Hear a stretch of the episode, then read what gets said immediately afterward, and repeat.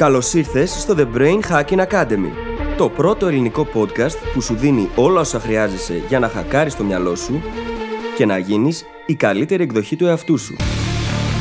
Μαζί σου, η Φίλης Γαβριλίδου και ο Δημήτρης Γιώκας.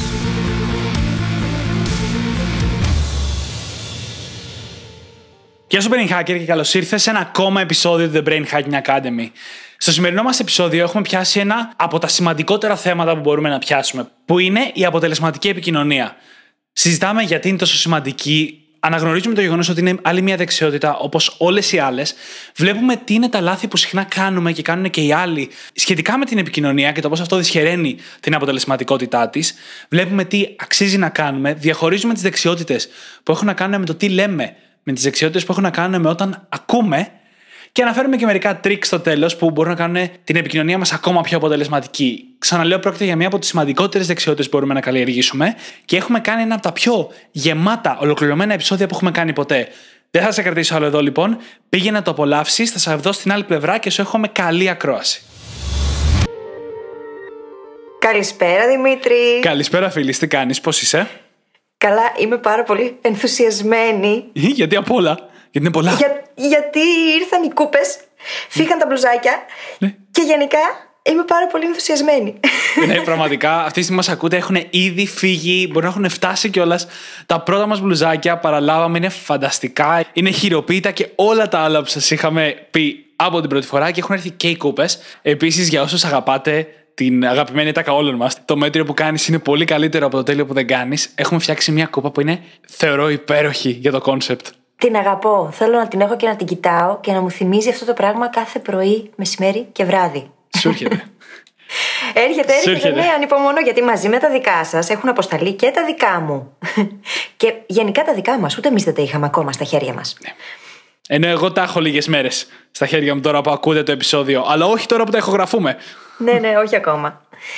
Λοιπόν, απίστευτη χαρά. Δεν μπορείς να φανταστείς. Το περιμένω πώς και πώς. Ανυπομονώ να φορέσω το μπλουζάκι μου. Τώρα που εσείς ακούτε το επεισόδιο, υπάρχει πολύ σοβαρό ενδεχόμενο ήδη να το φοράω και να μην το βγάζω από πάνω μου. και γενικά, τι να πω. Δηλαδή, και ανυπομονώ και για όλα τα υπόλοιπα που έρχονται που δεν τα ξέρετε και δεν θα τα πούμε τώρα γιατί δεν με αφήνει ο Δημήτρης να τα πω. Πάντα. Εγώ είμαι ο κακός της υπόθεσης. Εσύ είσαι ο κακός. Θα σας πούμε κάποια πράγματα την επόμενη εβδομάδα, πιστεύω. Για την ώρα, αυτό που θα σας πούμε είναι ότι όπως καταλάβατε και όσοι δεν το ξέρετε, έχουμε βγάλει μπλουζάκια και κούπες που μπορείτε να βρείτε στο κατάστημα που έχουμε ανοίξει στο site μας, στο brainhackingacademy.gr. Οπότε πηγαίνετε εκεί και ανακαλύψτε τα πολύ όμορφα πράγματα που έχουμε δημιουργήσει, με τα οποία κιόλας μπορείτε να μας υποστηρίξετε. Ναι, μπορείτε να στηρίξετε την αγαπημένη σας εκπομπή για να συνεχίσουμε να κάνουμε αυτό που κάνουμε και να δίνουμε τον καλύτερό μας σε αυτό και να είμαστε οι καλύτερες μας εκδοχές κάθε εβδομάδα. Ακόμα καλύτερα. Ακόμα καλύτερα. Πραγματικά. Και ένα άλλο πράγμα που μας κινητοποιεί εκτός από την υποστήριξή σας με αυτόν τον τρόπο είναι τα reviews. Και γι' αυτό θα διαβάσω ένα review πεντάστερο, τυχαίο, ε, Πάντα. από την Άντζελα Λαθ ή Λάτι, δεν είμαι σίγουρος. Ε, πέντε αστέρια τίτλος Εξαιρετικό και λέει: Παιδιά, μπράβο σας. Εξαιρετική δομή κάθε επεισοδίου αντικατοπτρίζει τη δουλειά και τον χρόνο που έχετε αφιερώσει σε αυτό. Έχετε γίνει η αγαπημένη συνήθεια και απόλυτη συντροφιά στο αυτοκίνητο σε κάθε διαδρομή. Σας ευχαριστώ από καρδιάς γιατί περιγράφετε με λέξεις καταστάσεις σε οποίες είχα βρεθεί χωρίς να μπορώ να τις ονοματίσω και διαχειριστώ. Όπως λέτε και εσείς, η επίγνωση είναι το πρώτο βήμα για να λύσεις κάθε πρόβλημα, οπότε εσείς με βοηθήσατε πολύ σε αυτό. Wow. Άντζελα, χαιρόμαστε τόσο πολύ για αυτά που λες και σε ευχαριστούμε άπειρα. Και σε ευχαριστούμε άπειρα που είσαι και εδώ μαζί μας, που είσαι brain hacker. Και να πω ότι αυτό είναι κάτι που μας έχουν πει πολλοί άνθρωποι. Το ότι δίνουμε λέξεις και σχήμα σε καταστάσεις που έχουν ήδη βιώσει και όλα δεν ξέρανε πώς λέγονται, πώς να τις διαχειριστούν, δεν είχαν επίγνωση αυτών. Και τα εργαλεία, έτσι. Και αυτό είναι πολύ σημαντικό γιατί και για μας αυτός είναι ο λόγος που το κάνουμε. Πάρα πολλοί άνθρωποι εκεί έξω εστιάζουν στο τι, μας λένε τι να κάνουμε, χωρίς να μας δίνουν τον τρόπο. Ναι. Και επειδή και εμάς τους ίδιους αυτό μας ενοχλούσε πάντα, αποφασίσαμε να δημιουργήσουμε την εκπομπή με αυτό τον προσανατολισμό. Ακριβώς. Και μιας και μιλάμε για το πώς, σήμερα έχουμε ένα επεισόδιο πάρα πολύ σημαντικό. Θα μιλήσουμε για μία από τις σημαντικότερες δεξιότητες που μπορεί να καλλιεργήσει ο καθένας και έχουμε και πάρα πολλά να πούμε για το πώς να την κάνεις όντως σωστά. Οπότε πάμε να δούμε το θέμα μας για σήμερα, το οποίο είναι. Η επικοινωνία.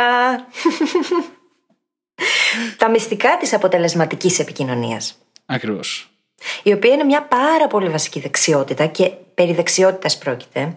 Συχνά δεν την βλέπουμε έτσι Και ναι. ίσως και αυτός είναι ένας λόγος που δεν επενδύουμε στο να την καλλιεργήσουμε. Όμως η επικοινωνία είναι δεξιότητα και είναι απόλυτα καλλιεργήσιμη. Μπορούμε να γινόμαστε διαρκώς καλύτεροι σε αυτήν, αν το επιλέξουμε. Και μάλιστα, κατά την ταπεινή μου άποψη, και θεωρώ ότι συμφωνείς μαζί μου, πρέπει να επενδύσουμε στο να την καλλιεργήσουμε. Ναι. Και να έχουμε πει να αποφεύγουμε τα πολλά πρέπει, αυτό το πρέπει ισχύει σίγουρα. Είναι μια δεξιότητα που πρέπει να καλλιεργήσουμε. Και αρχικά να πούμε ότι συχνά πέφτουμε στην παγίδα αυτό που λες ότι δεν συνειδητοποιούμε ότι είναι δεξιότητα. Και κινούμαστε με τη λογική ότι αυτός είμαι, έτσι επικοινωνώ, έτσι επικοινωνούν οι άλλοι μαζί μου και αυτό είναι.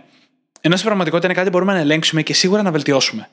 Και είναι απαραίτητο να το κάνουμε γιατί πάρα πολλά πράγματα στη ζωή μας, από καθημερινές μικροαποφάσεις, όπως το τι θα φάμε, μεγαλύτερες αποφάσεις, δυσκολίες που αντιμετωπίζουμε στη ζωή μας, είτε στον εαυτό μας είτε στις σχέσεις μας, καθώς και για να μπορέσουμε να δείξουμε στου άλλους ανθρώπους πώς πραγματικά νιώθουμε για αυτούς και τι πραγματικά σκεφτόμαστε, είτε είναι θετικό είτε όχι. Αυτές είναι απλά κάποιες από τις βασικότερες καταστάσεις που η επικοινωνία είναι απαραίτητη. Και πόσες άλλες ακόμα. Είναι ακρογωνιαίος λήθο οποιασδήποτε κατάστασης ανθρώπινης ύπαρξης. Τόσο των σχέσεών μας, όσο και τις σχέσεις που έχουμε με τον ίδιο μας τον εαυτό. Διότι, αν δεν γνωρίζουμε πώς να επικοινωνούμε, πολύ συχνά δεν γνωρίζουμε και πώς να επικοινωνήσουμε με τον ίδιο μας τον εαυτό. Ισχύει. Ισχύει. Και μία αναφορά και στο επεισόδιο της μοναχικότητας, όπου βασικά εξερευνούμε τη δεξιότητα του να μπορείς να μείνεις και να επικοινωνήσεις με τον εαυτό σου. Και κάποια από αυτά που θα μάθουμε σήμερα ταιριάζουν σίγουρα και σε εκείνο το κομμάτι. Πάμε λίγο να δούμε πώς μοιάζει η καλή επικοινωνία, κάποια βασικά χαρακτηριστικά της, για να ξέρουμε λίγο πού θέλουμε να φτάσουμε. Πρώτα απ' όλα, είναι πάρα πολύ σημαντικό όταν επικοινωνείς με έναν άλλον άνθρωπο να μπορείς να εκφραστείς ανοιχτά, ευθέως, χωρίς να φοβάσαι ότι ο άλλος θα επιτεθεί ή θα διαφορήσει ή κάτι τέτοιο. Δηλαδή πρέπει να υπάρχει σίγουρα και ένα ενδιαφέρον και από τις δύο πλευρές να επικοινωνήσουν και να το κάνουν αυτό με ειλικρίνεια και ευθύτητα. Να έχουν την πρόθεση δηλαδή να το κάνουν. Ακριβώς. Ακριβώς. Ναι. Η πρόθεση είναι μια φανταστική λέξη. Επίσης, να μπορούμε να επικοινωνήσουμε χωρίς ο άλλος να μπαίνει σε θέση άμυνας. Αυτό είναι πάρα πολύ σημαντικό όταν η επικοινωνία μας έχει ένα πιο προσωπικό χαρακτήρα. Όταν ε, θέλουμε να συζητήσουμε ένα πρόβλημα, κάτι δεν πάει καλά, δεν μπορεί ο άλλος να μπαίνει σε θέση άμυνας με το που λέμε το παραμικρό, γιατί δεν ακούει τότε αυτό που λέμε. Και το ίδιο ισχύει και για μας. Δεν μπορούμε εμείς να μπαίνουμε σε θέση άμυνας όλη την ώρα. Και φυσικά το πιο σημαντικό και η επιτομή όλης επικοινωνίας, αμοιβαίος σεβασμός. Ακόμα και σε περιπτώσεις διαφωνίας. Χωρίς το σεβασμό, στην ουσία δεν έχουμε και όλα τα υπόλοιπα, έτσι. Αν υπάρχει πρόθεση να επικοινωνήσεις ουσιαστικά, αυτό σημαίνει ότι έχεις αυτό το σεβασμό. Είναι προαπαιτούμενο για να μπορέσει να υπάρξει αυτή η πρόθεση. Όχι απαραίτητα, θα σου πω γιατί. Σκέψου έναν τοξικό άνθρωπο, δηλαδή θα πω προς τα εκεί απευθείας, όπου θέλει να επικοινωνήσει για να θρέψει το εγώ του, γιατί δεν μπορεί να μείνει μόνο με τον εαυτό του και χρειάζεται να καλύψει τη μοναξιά. Αλλά παρόλα αυτά δεν έχει κανένα σκοπό να επικοινωνήσει όντως. Άρα εκεί δεν υπάρχει πραγματική πρόθεση επικοινωνίας, όσο περισσότερο μονολόγου. ναι, ναι ακριβώς. Αυτό εννοούσα. Δηλαδή το, το απλά να συνευρεθείς και να συνομιλήσεις με έναν άνθρωπο και να έχεις αυτή την πρόθεση δεν είναι το ίδιο με το να έχεις την πρόθεση να επικοινωνήσεις πραγματικά. Αυτό. Ναι. Mm-hmm. Νομίζω ότι λέμε το ίδιο με άλλα λόγια. Ναι, ναι. Το κατάλαβα. Mm-hmm. Συμφωνήσαμε. συμφωνούμε ότι συμφωνούμε. Είμαστε συμφωνούμε και επικοινωνούμε. Είμαστε ναι. ένα παράδειγμα του τι θέλουμε να πούμε σήμερα στο επεισόδιο. Αχ, Θεέ μου, αυτό το χιούμορ μας. Άστα δε. Απορώ γιατί μας ακούτε. το έχουν συνηθίσει μέχρι τώρα, το έχουν συνηθίσει. ναι, ναι, είμαι σίγουρη. λοιπόν, νομίζω ότι αξίζει να κάνουμε μια μετάβαση και να αρχίσουμε να βλέπουμε λίγο τα πολλά η αλήθεια είναι προβλήματα στην επικοινωνία, λάθη που κάνουμε, αυτά που δυσχεραίνουν την αποτελεσματική επικοινωνία. Και θα ήταν καλό να τα αποφύγουμε στην ουσία. Σίγουρα. Ένα από αυτά είναι το να αρχίσουμε να λέμε τη δική μας ιστορία επισκιάζοντας τον άλλον. Δηλαδή να μην τον ακούσουμε καν και να πούμε για εκείνο το ωραίο που είχαμε αναφέρει σε κάποια από τα προηγούμενα επεισόδια. Εγώ τι να πω! Και να αρχίσουμε να λέμε τα δικά μας. Στην ουσία έχουμε απαξιώσει τελείως όλη ναι, την ναι. επικοινωνία μεταξύ μας και απλά θέλουμε να ακουστούμε. Και αυτό δεν βοηθάει την ουσιαστική επικοινωνία, φυσικά. Είναι αυτονόητο. Φυσικά. Γιατί η βάση της ουσιαστικής επικοινωνίας από την πλευρά μας είναι να ακούμε. Έτσι, και θα το ξανασυζητήσουμε και αργότερα, αλλά αν δεν ακούσουμε και τον άλλον, δεν υπάρχει επικοινωνία. Να απλά θέλουμε να μιλήσουμε. Ένα άλλο λάθος που κάνουμε πάρα πολύ συχνά που δυσχεραίνει την επικοινωνία μας είναι ότι απορρίπτουμε αυτό που μας λέει ο άλλος. Δηλαδή, ο άλλος λέει: Ξέρεις τι νιώθω πάρα πολύ άγχος γι' αυτό. Έλα, ρε, σιγά, δεν θα πρέπει να αγχώνεσαι γι' αυτό το πράγμα. Μην αγχώνεσαι, μη στεναχωριέσαι. Μη στεναχωριέσαι. Δεν είναι έτσι τα πράγματα. Εσύ το βλέπεις πολύ βαριά. Δες το αλλιώς. Εγώ είμαι ένοχος πολύ για αυτό το λάθος στην επικοινωνία παρεμπιπτόντως. Mm. Όλοι το κάνουμε λίγο ή πολύ. Σίγουρα. Θέλει αυτεπίγνωση για να το κόψεις. Δεν είναι κάτι απλό. Απλά στην ουσία, ο άλλος όταν θέλει να μοιραστεί κάτι μαζί μας, θέλει να το μοιραστεί. Θέλει να το βγάλει από μέσα του. Όταν εμείς του λέμε, μην αγχώνεσαι, μην στεναχωριέσαι, είναι σαν να του λέμε, σκάσε. Με λίγα λόγια. Και μάλιστα. Συνοπτικά. Και πολλές φορές πάμε και στο επόμενο επίπεδο, όπου αρχίζουμε και ρίχνουμε συμβουλές, άλλο ένα για το οποίο είμαι απίστευτα ένοχος, τις οποίες δεν ζήτησε κανείς. Δηλαδή, μερικές φορές ο άνθρωπος απλά θέλει να μιλήσει, θέλει να βγάλει τη σκέψη του, το συναισθημά του από μέσα του. Δεν θέλει να ξεκινήσουμε μια ολόκληρη συζήτηση για το πώς θα λυθεί αυτό. Και με τη δικιά μου ιδιοσυγκρασία, που πάντα έχω μια συμβουλή να δώσω, θα το κάνω όλη την ώρα. Κοίταξε, και εγώ το κάνω σε έναν βαθμό, όμως βοηθάει συχνά σε εκείνη τη φάση να κάνεις απλά μια ερώτηση και να σταματήσεις να μιλάς. Πράγμα το οποίο ανήκει και στα στοιχεία της καλής επικοινωνίας. Ναι, ναι, ναι. Διότι βοηθάς τον άλλον και να επεξεργαστεί καλύτερα αυτό που θέλει και να μιλήσει περισσότερο γι' αυτό. Και πολλές φορές ο ίδιος μόνος του ακούει τον εαυτό του να λέει λύσεις στο πρόβλημά του. Δεν χρειάζεται καν να βρεις λύσεις και να τις προσφέρεις έτοιμες. Και είναι ακόμα πιο επικοδομητικό να τις βρει το άτομο μόνο του. Τότε είναι που έχουν και μεγαλύτερη αξία. Mm. Ακριβώς. Το επόμενο που θα πούμε είναι ένα από τα σημαντικότερα. Θυμάμαι να το συζητάμε από τα πρώτα μας επεισόδια σε κάποια σημεία. Που είναι το να μην σκέφτεσαι τι θα πεις εσύ όταν μιλάει ο άλλος. Να μην προετοιμάζεις την απάντησή σου. Για να ακούσεις τον άλλον, πρέπει να ακούσεις τον άλλον. Είναι καλύτερα να τον ακούσεις και να πεις, επειδή προσπάθησα να σε ακούσω, δώσε μου 15 δευτερόλεπτα να μαζέψω τη σκέψη μου και απαντάω, από το να μην τον ακούσεις τον άλλον γιατί σκέφτεσαι τι θα πεις. Μα δεν είναι κακό το να παίρνουμε το χρόνο μας πριν να απαντήσουμε. σα ίσα είναι καλό πράγμα. Μας βοηθάει και εμάς. Και φυσικά είναι πάρα πολύ καλό το να ακούμε, πραγματικά να ακούμε. Ενεργητικά να ακούμε. Με όλο μας το είναι. Και αυτό για πολλούς λόγους. Παλιότερα ίσως το είχαμε αναφέρει και στα πλαίσια του να θυμάμαι και αυτά που μου λέει ο απέναντι. Σίγουρα Έτσι. και το έχουμε αναφέρει και στα πλαίσια του presence, του να είμαστε. Ναι. να ζούμε στη στιγμή. Είναι λοιπόν σημαντικό για την επικοινωνία το να μπορούμε να είμαστε σε θέση πραγματικά να ακούμε τον απέναντι, δίχως να σκεφτόμαστε τι θα πούμε εμείς μετά και δίχως να σχολιάζουμε, να κάνουμε μέσα στο κεφάλι μας ένα μονόλογο σε σχέση με αυτά που λέει. Και φυσικά και πάνω απ' όλα, δίχως να κάνουμε εικασίες. Γιατί και αυτό γίνεται την ώρα που ο άλλος μιλάει. Αντί να ακούμε πραγματικά τι λέει, αρχίζουμε και εικάζουμε και φιλτράρουμε τις πληροφορίες που ακούμε μέσα από τα δικά μας biases και βγάζουμε τα δικά μας συμπεράσματα. Και αυτό δεν είναι επικοινωνία. Ο καθένας σκέφτεται τα δικά του, λέει τα δικά του και τελικά είναι παράλληλοι μονόλογοι. Ναι. Και αυτό είναι απίστευτα σημαντικό με τα φίλτρα και τα biases από τα οποία περνάμε την επικοινωνία. Και είναι το μόνο ίσως αυτή τη λίστα, ή σχεδόν το μόνο, δεν είμαι σίγουρος, που είναι αναπόφευκτο. Θα γίνει, θέλουμε, δεν θέλουμε. Οπότε η λύση δεν είναι να πούμε Α, ξαφνικά δεν θα έχω δικά μου φίλτρα και θα τα ακούω όλα όπως λέγονται, αλλά να έχουμε επίγνωση ότι υπάρχουν αυτά τα φίλτρα, να προσπαθήσουμε να γνωρίσουμε ποια είναι αυτά και να το θυμόμαστε την ώρα της επικοινωνίας, ώστε να πούμε, κοίτα να δεις, αυτό το πήρα έτσι εγώ. Δεν είναι μάλλον έτσι. Και να κάνουμε μια διευκρινιστική ερώτηση. Αυτό μου είπες. Και σου πει Όχι, δεν είπα αυτό, είπα το άλλο. Α, εντάξει, πάμε παρακάτω. Είναι πάρα πολύ χρήσιμο αυτό σαν δεξιότητα. Το να έχεις επίγνωση εκείνη την ώρα ότι τα φίλτρα σου υπάρχουν. Άρα χρειάζεται για να επικοινωνείς πραγματικά να ρωτήσεις. Αν νιώσεις ότι κάνεις οποιαδήποτε υπόθεση, ρώτα. Εννοούσες αυτό, βοήθησε με να καταλάβω καλύτερα. Ακριβώς. Εξήγησε το μου λίγο περισσότερο. Αυτό βοηθάει πάρα πολύ. Και στην ουσία επιτρέπει και στον άλλο να το πει και με άλλα λόγια, και για τον ίδιο να το φιλτράρει και να το καταλάβει καλύτερα, να το νιώσει καλύτερα, και για σένα. Ακριβώς. Και όταν λέμε ερωτήσεις, δεν εννοούμε ξαφνικά να αρχίσεις να κάνεις ανάκριση. Αυτό είναι το άλλο άκρο. Ισχύει. Είναι το σημείο που κάνεις υπερβολικά πολλές ερωτήσεις. Που δεν αφήνεις τον άλλον. Ακριβώς, δεν ακούς και δεν αφήνεις τον άλλον να μιλήσει όντως. Το να κάνεις επικοινωνία που άλλος απαντάει μόνο με ναι και όχι δεν είναι επικοινωνία. Ήταν καλή μέρα στη δουλειά. Όχι. Ένιωσες πολύ άσχημα σήμερα. Ναι. Σου έκανε κάτι αυτός. Όχι. Σου έκανε κάτι εκείνος. Όχι. Σου έκανε κάτι αυτός. Ναι. Σου έκανε αυτό. Όχι. Φανταστείτε το λίγο. Είναι αυτό επικοινωνία. Τέλεια. Τι θα φάμε σήμερα. ναι, πραγματικά. πραγματικά. Πρέπει να αφήνουμε τους ανθρώπους να μιλήσουν για να μπορέσουν να μας πούνε αυτά που έχουν να πούνε, αυτά που έχουν μέσα τους. Γι' αυτό κιόλας είπε και η φίλης πριν: Κάνεις μια ερώτηση και σταματάς να μιλάς. Σταματάς. Ακόμα και αν ο άλλος δεν μπορεί να απαντήσει αμέσως σε μια πιο έντονη συζήτηση, απλά ισχύα. Μισό λεπτό, ένα λεπτό όσο πάρει. Είναι πάρα πολύ ένα λεπτό ησυχία. Το ξέρω, είναι απίστευτα πολύ. Δέκα δευτερόλεπτα είναι πάρα πολλά. Από τις πιο δύσκολες δεξιότητες που καλλιέργησα στη ζωή μου.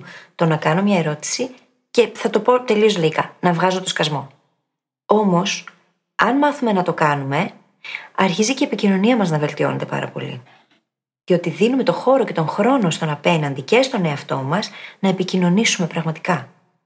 Και να κατανοήσουμε κιόλας σε βάθος. Όχι απλά να επικοινωνήσουμε.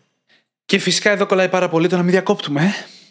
Μιλάει ο άλλος και ξαφνικά πεταγόμαστε να πούμε το δικό μας ή να αντικρούσουμε ή να πούμε κάτι πάνω σε αυτό που μας λέει. Ακούμε τον άλλον, αλλά δεν τον αφήνουμε να ολοκληρώσει. Μπαίνει στην ίδια ακριβώς κατηγορία. Και ένα άλλο που είναι σπαστικό πολύ που μπαίνει στην ίδια κατηγορία είναι το να προσπαθεί να τελειώσει την πρόταση του άλλου. Αυτό μπορεί να με τρελάνει. Και το θέμα ποιο είναι, ότι συνήθως το κάνεις εικάζοντας. Εικάζεις τι θέλει να πει μετά, προτρέχεις και το λες, ο άλλος δεν θέλει να πει αυτό το πράγμα που νόμιζες εσύ, και χρειάζεται μετά να καταβάλει διπλάσια προσπάθεια για να σου το εξηγήσει και γίνεται αυτό το μπέρδεμα συνέχεια διότι συνεχίζει να τον διακόπτεις. Και γι' αυτό είμαι ένοχος. δεν είμαι ένοχος για πολλά σε αυτή την ε, λίστα, αλλά για αυτά που έχω πει είμαι σίγουρα. Πω, πω, ακούστηκε λες και τον έκραζα τώρα. Προκαταβολικά. Ισχύει. Αλλά εντάξει, ισχύει. Έχω και εγώ την επίγνωσή μου και προσπαθώ να το βελτιώσω. Αυτό είναι όλο το νόημα εδώ πέρα. Δεν είπε κανείς ότι είμαστε τέλειοι ποτέ. Να σου πω κάτι. Πριν την ηχογράφηση, πριν πατήσουμε record, όταν στο σχολίασα, δεν εννοούσα εσένα. πριν την ηχογράφηση του έλεγα ότι πω, πω είναι από τα πιο ενοχλητικά πράγματα που κάνουν οι άνθρωποι. Και του έλεγα κάνουν αυτό και εκείνο και, και με κοιτούσε και κουνούσε το κεφάλι. Αλλά δεν κατάλαβα εκείνη την ώρα τι σκεφτόταν. Ορίστε, κατάλαβε τώρα. Στον αέρα, όλα εδώ λέγονται. δεν το έλεγα για σένα. Πέρα από την πλάκα λοιπόν. Κάτι πάρα πολύ κλειδί που είπες είναι οι υποθέσεις, το να βγάζουμε μόνιμα συμπεράσματα. Δεν γίνεται αυτό στη συζήτηση. Ένας τρόπος είναι να τελειώνουμε την πρόταση του άλλου, αλλά γενικά σε αυτό που μας λέει, να βγάζουμε τα συμπεράσματά μας. Είναι πολύ επικίνδυνο να πέσουμε σε αυτή την παγίδα με ανθρώπους που τους ξέρουμε καλά, που πιστεύουμε ότι όντως καταλαβαίνουμε τι λένε. Και συνήθως καταλαβαίνουμε. Αλλά υπάρχει ένας αξιοσημείωτος αριθμός συζητήσεων και επικοινωνίας που δεν καταλαβαίνουμε όντως. Νομίζουμε ότι καταλάβαμε. Οπότε είναι καλό όταν χτίζουμε πιο δεμένες σχέσεις να μην πέφτουμε σε αυτή την παγίδα, να συνεχίζουμε να αφήνουμε τον άλλον να μας πει αυτό που έχει να μας πει όπως τον αφήναμε στην αρχή, που δεν τον ξέραμε και δεν τολμούσαμε να βγάλουμε συμπεράσματα. Και υπάρχει μια κατηγορία ανθρώπων που έχουν την ψευδέστηση ότι και χωρίς να γνωρίζουν τους άλλους μπορούν να καταλάβουν πολύ περισσότερα. Και αυτό είναι προβληματικό. Ναι. Διότι βγάζουν συμπεράσματα. Ισχύει. Έχω γνωστούς που το κάνουν αυτό και μου λέγανε: Ξέρετε τι πιστεύω γι' αυτόν. Αυτό και αυτό και εκείνο. Και δεν είχε καμία σχέση με την πραγματικότητα αυτό το πράγμα. Ή τέλος πάντων ήταν μια πραγματικότητα όπως την αντιλαμβανόταν ο ίδιος και. Anyway, οι υποθέσεις και οι εικασίες μόνο κακό μπορεί να κάνουν στις σχέσεις μας. Διότι δεν μας δίνει το περιθώριο να γνωρίσουμε ποιος είναι ο άλλος πραγματικά. Γνωρίζουμε την εκδοχή του ατόμου που έχουμε εμείς μέσα στο κεφάλι μας. Ναι, ναι, πραγματικά. Και που συνήθως δημιουργείται με βάση φίλτρα και σκέψεις που δεν έχουν τίποτα να κάνουν με τον άλλον άνθρωπο. Γιατί αφού δεν το ξέρουμε, αυτά τα φίλτρα έχουν φτιαχτεί από άλλους ανθρώπους. Οπότε παίρνουμε εμείς και λέμε ό,τι ισχύει για αυτούς ισχύει και για αυτόν τον άνθρωπο. Το οποίο είναι παντελώς άδικο για μένα. Και είναι δική μας προβολή. Τελείως.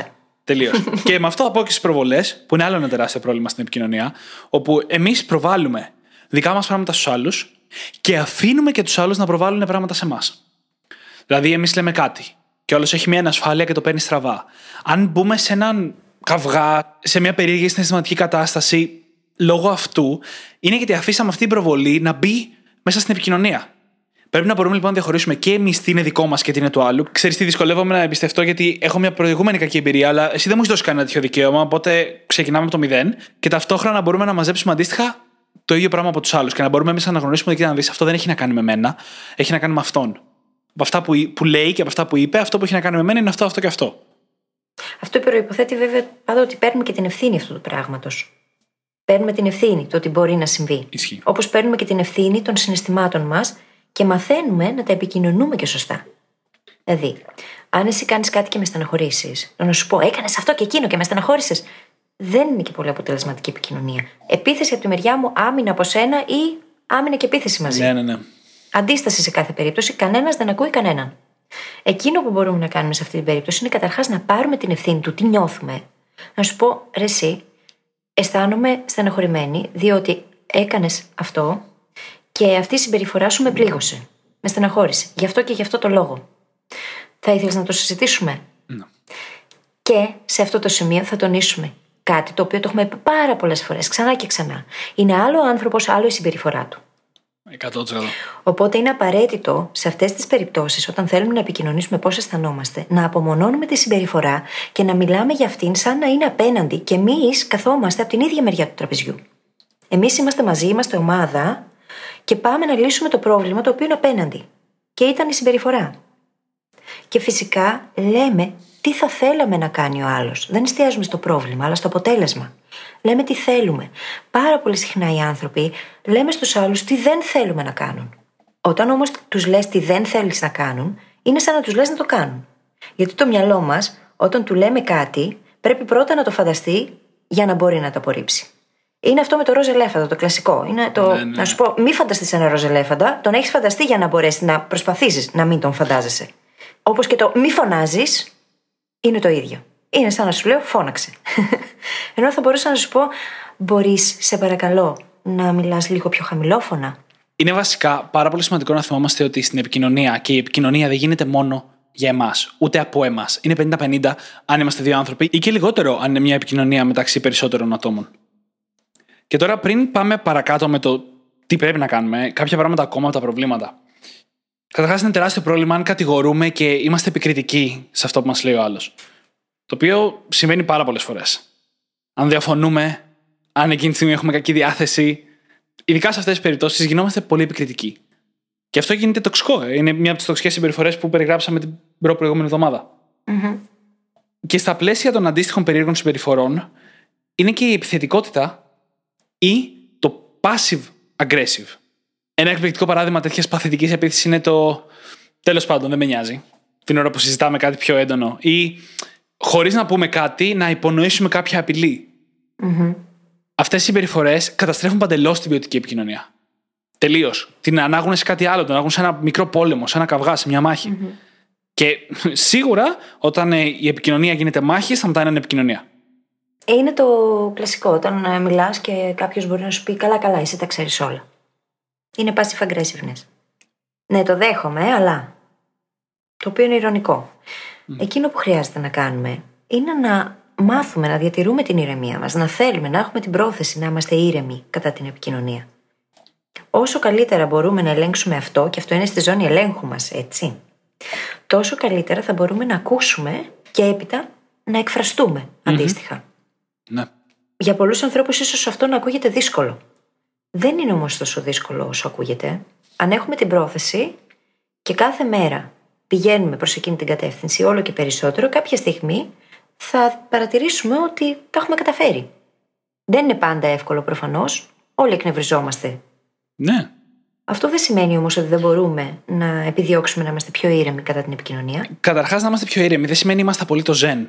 Δεν σημαίνει ότι υπάρχει ένταση και εμείς είμαστε παντελώς χαλαροί και η φωνή μας είναι ακριβώς στην ίδια ένταση με κανονικά κτλ. κτλ.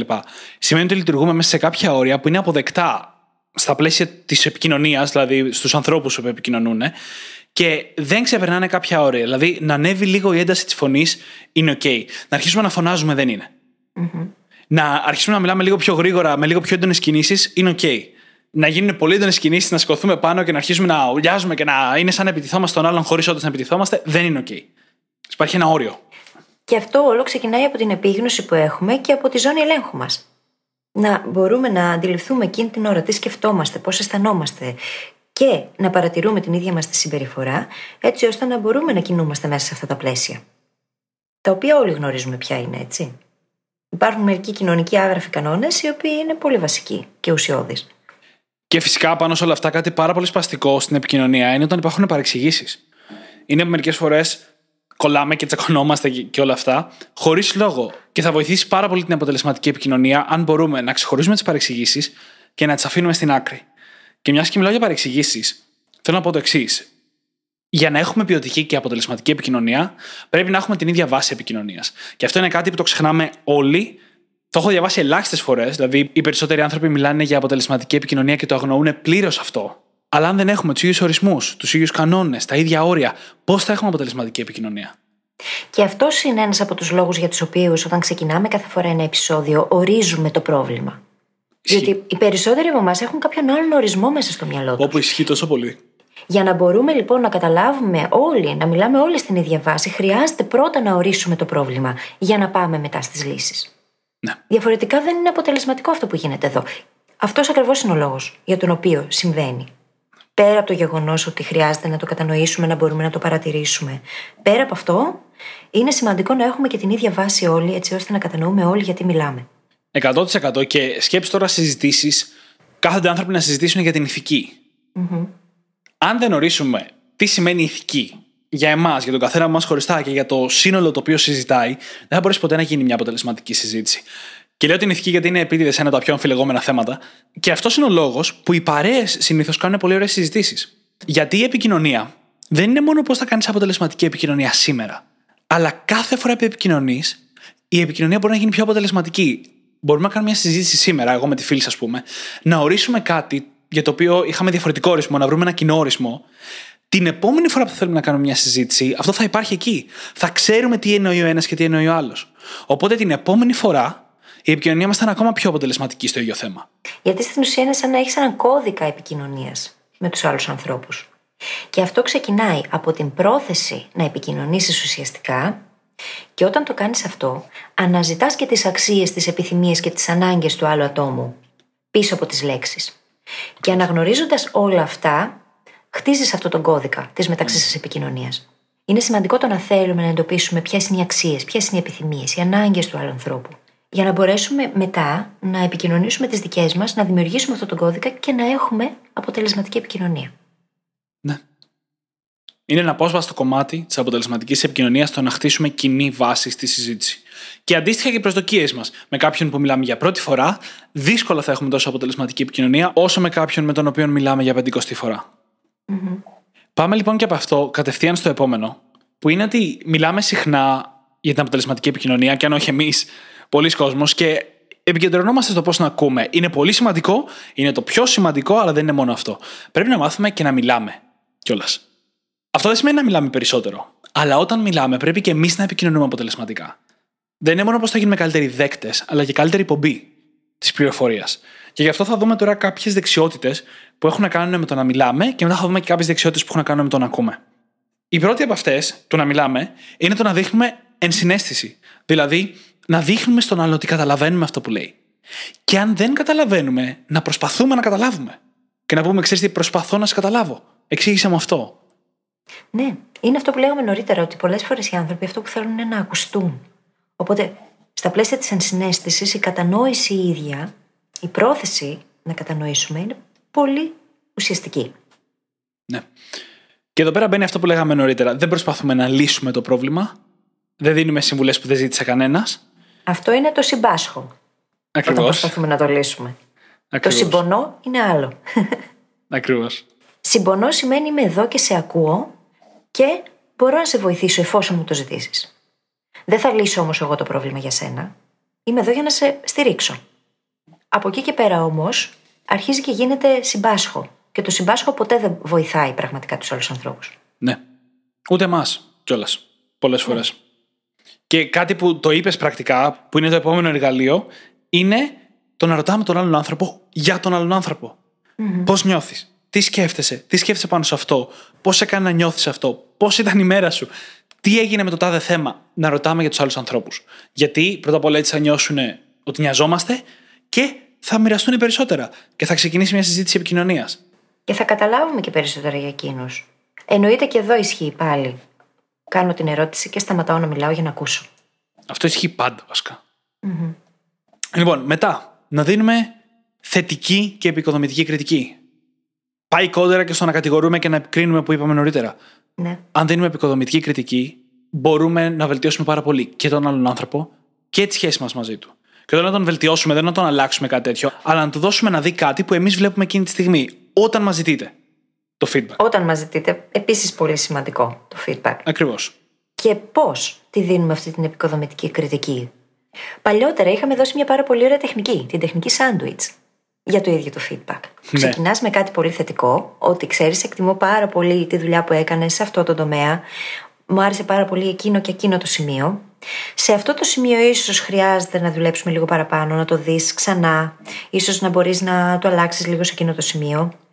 Όμως, με ενθουσιάζει κάθε φορά που δουλεύουμε μαζί πάνω στο συγκεκριμένο αντικείμενο και ξέρω ότι την επόμενη φορά θα είναι ακόμα καλύτερο αυτό που θα δημιουργήσουμε. Παιδιά, η φίλη μόλις σας έδωσε σκριπτάκι σε επαγγελματικό χώρο για feedback. Ακριβώς όπως το είπε, copy-paste. Ε, και δεν το είχα καν προγραμματισμένο. Δεν το είχαμε καν σημειώσει αυτό. Ήταν όμως. Ναι. Textbook.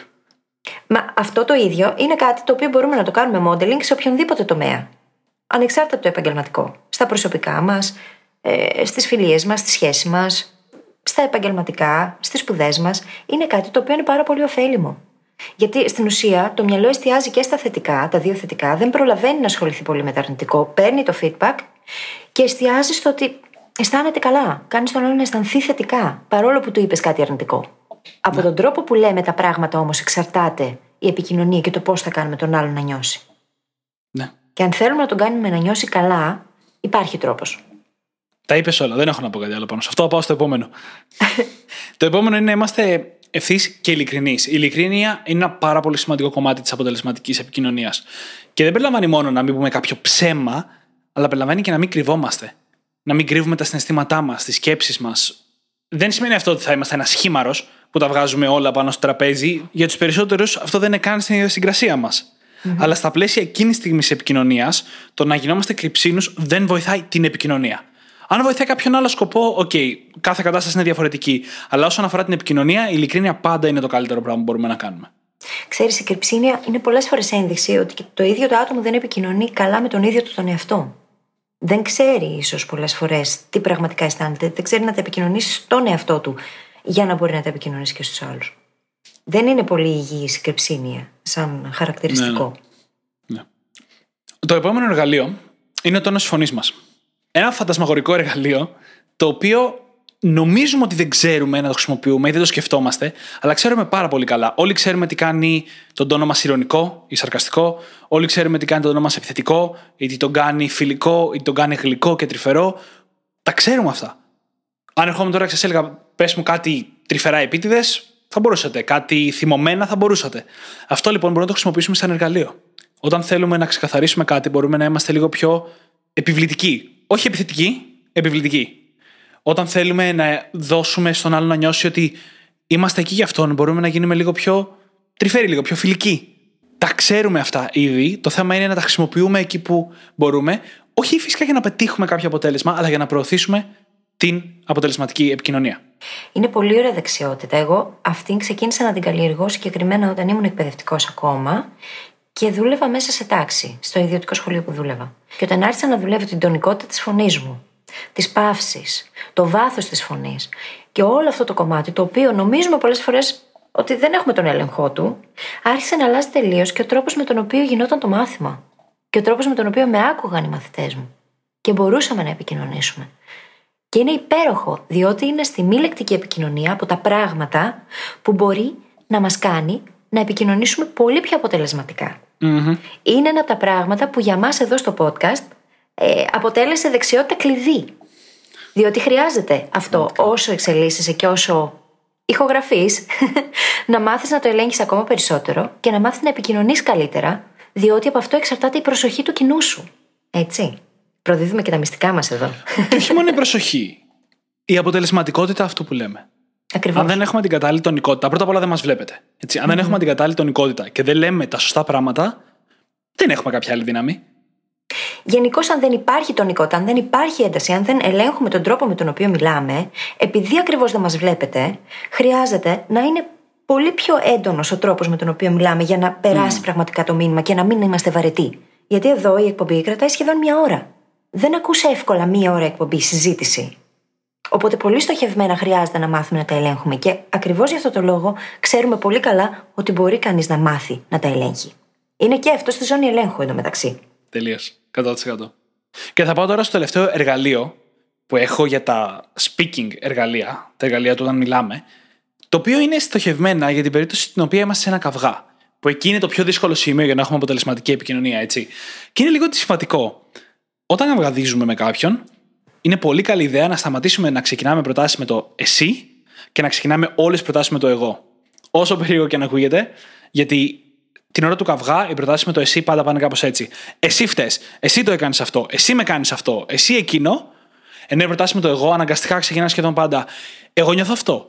Εγώ νιώθω αυτό για αυτό το λόγο. Δεν εννοώ να λέμε Εγώ έκανα αυτό, εσύ τι έκανες. Και αυτό με το εσύ είναι στην πραγματικότητα. Αλλά να μιλάμε για μα. Εγώ τι νιώθω. Εγώ που στέκομαι. Εγώ τι μπορώ να κάνω από εδώ και πέρα. Εγώ τι λάθος έκανα. Εγώ τι σωστό έκανα. Γιατί και αυτό είναι σημαντικό να το ξεκαθαρίζουμε. Και δες πόσο σημαντικό είναι αυτό, γιατί και μας αναγκάζει να κοιτάξουμε προς τα μέσα και να δούμε εμείς τι κάναμε στην εκάστοτε κατάσταση. Πράγμα το οποίο οδηγεί στο να πάρουμε την ευθύνη του τι συνέβη στην εκάστοτε κατάσταση. Και βοηθάει και τον άλλο να καταλάβει ότι δεν τα έχουμε βάλει μαζί του, ότι πραγματικά προσπαθούμε να επικοινωνήσουμε. Πόσο υπέροχο πράγμα είναι. Πραγματικά. Και φυσικά σε αυτό το σημείο να θυμίσουμε πάλι το εξής: Ότι κάθε άνθρωπος από τη δική του οπτική έχει πάντα δίκιο. Κάθε άνθρωπος από τη δική του οπτική έχει Πάντα. δίκιο. Και αυτό χρειάζεται να το αποδεχτούμε. Ειδικά σε περιπτώσεις που καυγαδίζουμε ή που έχουμε κάποια αντιπαράθεση με κάποιον, είτε στα προσωπικά μας, στα επαγγελματικά μας, δεν έχει σημασία. Κάθε άνθρωπος έχει δίκιο από τη δική του οπτική. Εάν λοιπόν μπούμε στη συζήτηση με την πρόθεση να επικοινωνήσουμε ουσιαστικά, δείχνοντας ενσυναίσθηση και πραγματική κατανόηση, προσπάθεια να κατανοήσουμε έστω, τότε τα πράγματα θα κυλήσουν πολύ καλύτερα. Θα το ξαναπώ όμως. Κάθε άνθρωπος από τη δική του οπτική έχει πάντα δίκιο. Και γι' αυτό είναι πάρα πολύ σημαντικό να γνωρίζουμε την οπτική γωνία του άλλου. Που είναι και μία από τις δεξιότητες που έχουν να κάνουν με το να ακούμε τώρα. Μας κάνουν δηλαδή αυτή τη μετάβαση στις δεξιότητες του να ακούμε. Και είναι πολύ σημαντικό να γνωρίζουμε την οπτική του άλλου. Ότι από τη δικιά του οπτική έχει δίκιο. Ότι έχει επιχειρήματα όπως έχουμε και εμείς. Και συνήθως η αλήθεια είναι κάπου στη μέση. Μπορεί όχι ακριβώς στη μέση, αλλά κάπου στη μέση. Και οφείλουμε να το ξέρουμε αυτό και να το αναγνωρίζουμε. Και πριν συνεχίσω στα υπόλοιπα εργαλεία του να ακούμε, να πω κάτι. Και τα προηγούμενα εργαλεία που είπαμε και αυτά που θα πούμε τώρα, όλα είναι δεξιότητες. Το ότι σας είπαμε εμείς να πάτε και να μιλάτε με ενσυναίσθηση, δεν σημαίνει ότι αύριο θα πάτε και θα το κάνετε τέλεια και θα πείτε το σωστό πράγμα. Είναι μια δεξιότητα που καλλιεργείται. Απλά αν πάμε στην επικοινωνία, έχοντας αυτά στο μυαλό μας, με τον καιρό θα βελτιωθούμε και θα γίνουν όπλα στο πλωστάσιό μας. Και για να το κάνουμε ακόμα πιο απλό. Γιατί έχουμε πει απλοποίηση, απλοποίηση, απλοποίηση. Αν πάμε στην επικοινωνία με την πρόθεση πραγματικά να επικοινωνήσουμε, πολλά από αυτά τα πράγματα θα αρχίσουν να συμβαίνουν ασυναίσθητα. Με την πραγματική πρόθεση όμως να επικοινωνήσουμε, να ακούσουμε, να κατανοήσουμε, δίχως να προτρέχουμε, δίχως να κάνουμε εικασίες. Στο βαθμό που μπορούμε. Η πρόθεση η ίδια μπορεί να αλλάξει πάρα πολλά πράγματα. Πάντα. Είναι το 20% που φέρνει το 80% των αποτελεσμάτων στην επικοινωνία. Ακριβώς. Ακριβώς. Δηλαδή, πραγματικά η πρόθεση και το να ακούμε είναι το 20% που φέρνει το 80% των αποτελεσματων Για να ακούμε τώρα, ένα πολύ βασικό εργαλείο είναι να αφαιρέσουμε τους περισπασμούς. Δεν γίνεται αποτελεσματική επικοινωνία αν παίζει τηλεόραση από πίσω, αν το κινητό μας πάει όλη την ώρα ή είμαστε και στο κινητό ταυτόχρονα ή οτιδήποτε παρεμφερές. Για να υπάρξει αποτελεσματική επικοινωνία πρέπει να είναι και τα δύο μέλη οι περισσότερα εκεί και να συζητάνε, να επικοινωνούν. Πολύ Και σημαντικό. το ίδιο εργαλείο. πράγμα μπορεί να μεταφερθεί και σε meetings στη δουλειά. Πόσα meetings δεν γίνονται ακριβώς με τον τους ίδιο ανθρώπους, ανοιχτοί υπολογιστές, κινητά δίπλα. Τι meeting είναι αυτό; Ε, τελειώνουμε μια αναφορά, κάποιο report, ενώ κάνουμε το meeting. Δεν παρακολουθεί κανείς κανέναν. Έτσι. Και φυσικά θα κρατάει περισσότερη ώρα, φυσικά μετά θα έχουν γίνει παρεξηγήσεις, φυσικά μετά θα χρειάζονται επιπλέον μέμο και δεν ξέρω κι εγώ τι. Και τελικά το meeting ήταν απλά χάσιμο χρόνο. Όσοι είστε ένοχοι τώρα και κουνάτε και το κεφάλι σας, το ξέρω, είναι σαν να σας βλέπω. Για μένα λέει. λοιπόν, Εσένα σε βλέπω έτσι κι αλλιώς. το πες λες και είναι κάτι κακό. Όχι, δεν είναι κάτι κακό, όμως δεν είναι επικοδομητικό. Ένας λοιπόν από τους λόγους που η φίλη με βλέπει όταν κάνουμε ηχογράφηση είναι γιατί μπορούμε να χρησιμοποιήσουμε και να παρατηρήσουμε τη γλώσσα του σώματος. Που είναι το επόμενο εργαλείο των δεξιοτήτων ακρόασης, των listening skills. Δείτε τι μετάβαση έκανε. πώς, το, πώς το κόλλησε. Ατιμούλης. Η γλώσσα του σώματος είναι το μεγαλύτερο κομμάτι στην επικοινωνία. Πολλές φορές μπορεί να έχετε ακούσει ότι οι λέξεις είναι ξέρω εγώ, το 10%, ο τόνος 30% και η γλώσσα του σώματο 60%. Και πολλά άλλα νούμερα που παίζουν, αλλά πάνω κάτω να πιάσουμε το νόημα. Αν λοιπόν τη χρησιμοποιούμε, χρησιμοποιούμε τα χέρια μας για να περάσουμε ένα μήνυμα, για παράδειγμα, και καταλαβαίνουμε και τη γλώσσα του σώματος του άλλου, τότε η επικοινωνία, η αποτελεσματικότητα της επικοινωνίας, μάλλον μπορεί να αυξηθεί κατακόρυφα. Και όσο πιο ανοιχτή είναι η δική μας γλώσσα του σώματος, δηλαδή πιο ανοιχτή στάση, πιο όρθια η πλάτη. Πιο δεκτική. Χρησιμοποιούμε τα χέρια, είναι πιο δεκτικοί. Είμαστε πιο δεκτικοί και γίνεται και ο άλλος απέναντί μας πιο δεκτικός. Διότι αυτά επικοινωνούνται. Δηλαδή η δική μου γλώσσα του σώματος επηρεάζει τη γλώσσα του σώματος του άλλου. Και αντίστροφα. Σίγουρα επηρεάζει την επικοινωνία του. Αν εμείς έχουμε μια στάση σώματος που είναι ανοιχτή, δεκτική, ο άλλος είναι πιο πιθανό να μας μιλήσει. Αν είμαστε σταυροπόδι και με σταυρωμένα χέρια, δεν πρόκειται να μας μιλήσει ποτέ κανείς. Και στη γλώσσα του σώματος ανήκει τόσο το ίδιο το χαμόγελο που μπορεί να έχουμε όταν συζητάμε και, και αυτό τρικάκι, υπέροχο τρικάκι.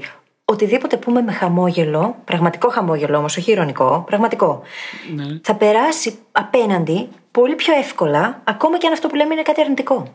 Διότι το χαμόγελο από μόνο του κάνει trigger στον κάθε εγκέφαλο το να αισθάνεται θετικά συναισθήματα.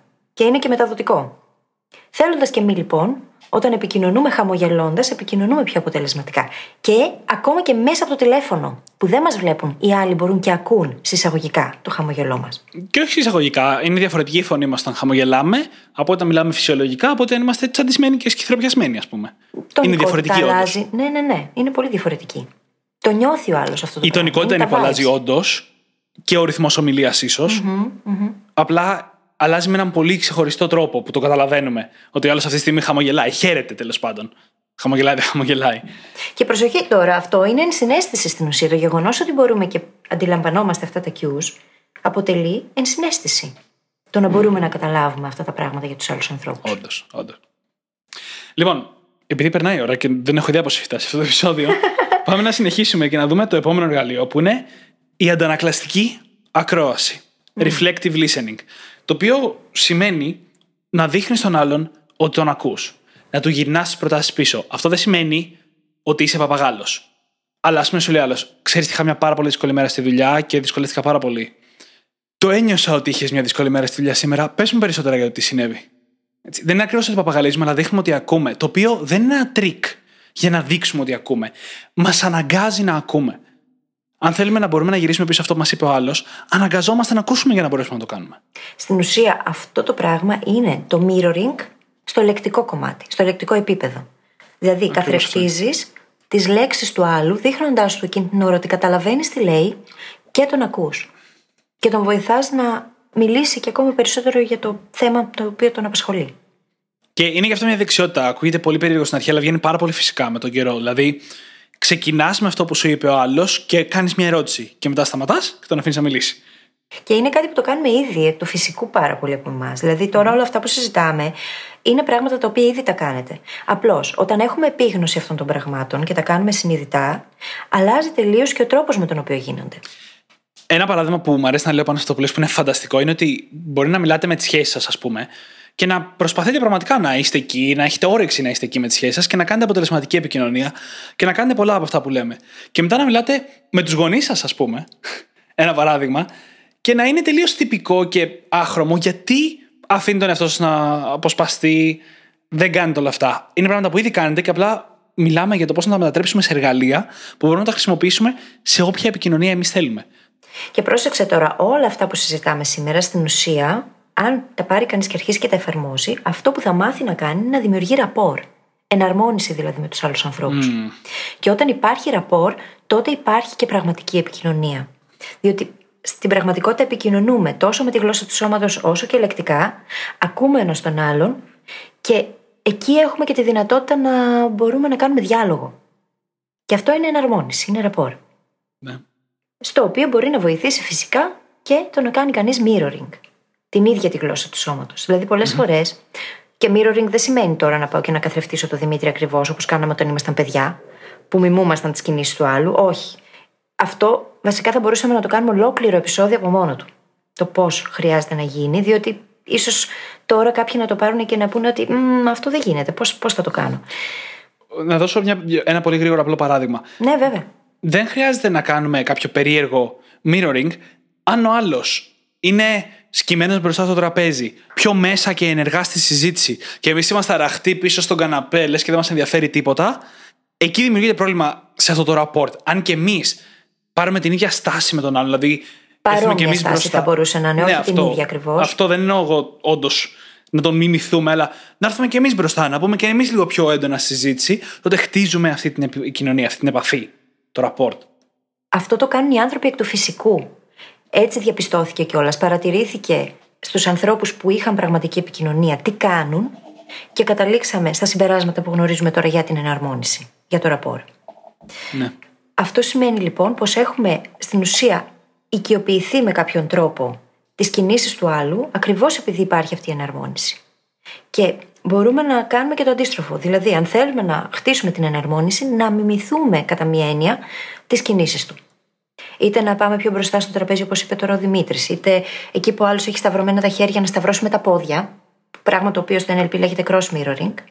Αυτά όλα μπορούν να βοηθήσουν πάρα πολύ να χτίσουμε την επικοινωνία. Βέβαια, χρειάζεται ναι, πολλή ναι. ανάλυση. Ε, επειδή αρχίζει και γίνει λίγο περιπλόκο το θέμα, θα πω το εξής πολύ σημαντικό. Mm-hmm. Αυτές οι τεχνικές βοηθάνε στο τελευταίο επίπεδο δεν γίνεται να μην κάνουμε τίποτα από όλα τα άλλα, να πάμε να κάνουμε mirroring και ξαφνικά να έχουμε αποτελεσματική επικοινωνία. Εννοείται. Αυτά δουλεύουν σαν ενισχυτές όταν έχουμε κάνει όλα τα άλλα και είμαστε πραγματικά εκεί, ακούμε πραγματικά τον άλλον, του δίνουμε χρόνο να μιλήσει κτλ. κτλ. Δεν διακόπτουμε και όλα αυτά που έχουμε πει. Εκεί, αν προσθέσεις αυτό το mirroring, παίρνεις έξτρα σύνδεση με τον άλλον άνθρωπο. Μια παρόμοια τεχνική που είναι και πιο απλή είναι το να κοιτάς τον άλλον στα μάτια. Ω, βέβαια. Που είναι πάρα πολύ σημαντικό.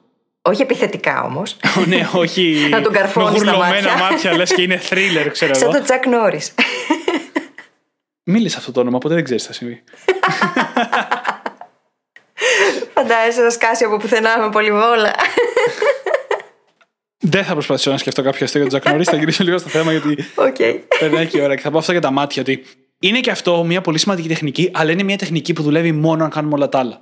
Ο κόσμος πιστεύει ότι θα κάνει αποτελεσματική επικοινωνία αν πάει και κοιτάει τον άλλον στα μάτια, αλλά αν δεν μάθει να ακούει, αν δεν μάθει να μην βγάζει συμπεράσματα, να μην διακόπτει, όσο και να τον κοιτάξει τον άλλον στα μάτια, δεν πρόκειται να γίνει κάτι μαγικό. Βέβαια, εννοείται. Και γι' αυτό είπαμε ότι το 20% που φέρνει το 80% των αποτελεσμάτων είναι η πρόθεση να επικοινωνήσουμε ένα και το να μάθουμε να ακούμε. Αυτό είναι το 20% που φέρνει το 80% των αποτελεσμάτων. Και από εκεί και πέρα όλα τα υπόλοιπα χτίζουν πάνω σε αυτά τα θεμέλια. Και το τελευταίο εργαλείο που έχει μείνει είναι το να ξεκαθαρίζουμε δηλώσεις αμφιλεγόμενες. Αν ο άλλος πει, ξέρεις τι εννοώ, η απάντηση είναι σχεδόν πάντα, όχι, δεν ξέρω τι εννοείς. Πες μου. Εκτός αν είναι το context πολύ ξεκάθαρο ή είναι πραγματικά αδιάφορο τον και να μην καταλάβουμε, δηλαδή κάποιο αστιάκι, κανένα τέτοιο. Οποτεδήποτε είναι έστω και λίγο σοβαρό το θέμα, είναι καλύτερα να πούμε: Θες να μου πεις για να είμαι σίγουρος ότι κατάλαβα το σωστό. Ακόμα και στους ανθρώπους που τους ξέρουμε καλά. Γιατί εκεί είναι και αυτό πάλι το πιο επικίνδυνο. Ξέρουμε τον άλλο καλά, νομίζουμε ότι θα βγάλουμε συμπέρασμα, το πάμε και νωρίτερα. Και εν τέλει καταλαβαίνουμε άλλα για άλλα. Και γίνονται παρεξηγήσεις. Ακριβώς. Και ακριβώς για να μην γίνονται παρεξηγήσεις, χρειάζεται να μάθουμε να τα κάνουμε όλα αυτά και φυσικά να μην τα παίρνουμε όλα προσωπικά. Δεν γυρίζει όλος ο κόσμος γύρω από εμάς. Και είναι σημαντικό αυτό να το καταλάβουμε. Διότι πολλές φορές, επειδή έχουμε αυτά τα φίλτρα που έχουμε, οδηγούμαστε στο να πάρουμε την κατάσταση προσωπικά και να παρεξηγηθούμε, επειδή εμείς κάναμε την εκάστοτε εικασία. Δεν πάει έτσι. Και γι' αυτό το λόγο η διευκρίνηση πάντα βοηθάει. Ουφ, μεγάλο επεισόδιο βγάλαμε σήμερα. Βγάλαμε, ναι, λυπάμαι την καημένη που θα κάνει αύριο pre-edit. Χα, χα, χα. Όχι, εντάξει. Δεν γελάω ατομικά πολύ. Από μέσα μου. Χα, χα. Λοιπόν, Εντάξει. όπως καταλάβατε, θα το κλείσουμε το επεισόδιο για σήμερα. Εγώ το βρίσκω ένα πολύ δυνατό θέμα. Μια πολύ σημαντική δεξιότητα να καλλιεργήσουμε. Ναι. Πάρα πολύ σημαντική δεξιότητα και νομίζω ότι είναι επειδή εμένα η επικοινωνία είναι το bliss μου. Νομίζω πως δεν υπάρχει κάτι άλλο πιο σημαντικό, αλλά ίσως να είμαι biased. Όχι, η αλήθεια είναι ότι τα people's skills, οι δεξιότητες, οι ανθρώπινες επικοινωνιακές, θεωρούνται η νούμερο ένα δεξιότητες κλειδί που μπορεί να έχει ένας άνθρωπος. Απλά περιλαμβάνουν πολλές υποδεξιότητες. Η αποτελεσματικη επικοινωνία είναι σημαντική, η σημαντικότερη ίσως, αλλά μία από αυτές. Τις υπό. ναι, ναι, είναι πάρα κατηγορίες. πολλά εκείνα που το απαρτίζουν όλο αυτό το θέμα. Ισχύει, ισχύει. Όπως πάντα λοιπόν, θα βρείτε τις σημειώσεις του επεισοδίου μας στο site μας στο brainhackingacademy.gr, όπου θα βρείτε και το κατάστημά μας, όπως σας είπαμε και στην αρχή. Με τις φανταστικές μας καινούριε κούπε και τα μπλουζάκια Brain Hacker. Yay! Και θα σας ζητήσουμε να πάτε στην εφαρμογή που μας ακούτε, να μας κάνετε εκεί subscribe και να μας αφήσετε ένα φανταστικό πεντάστερο review, διότι με αυτούς τους δύο τρόπους βοηθάτε το podcast να ανέβει, να διαδοθεί, τους brain hackers να γίνουν περισσότεροι και μια πράξη αγάπης. Αρπάξτε τα κινητά των φίλων σας και δείξτε τους πώς μπορούν να γίνουν και εκείνοι brain hackers. Θα σας ευγνωμονούμε και εμείς και εκείνοι. Σας ευχαριστούμε πολύ που είστε μαζί μας και σήμερα και σας ευχόμαστε καλή συνέχεια. Καλή συνέχεια.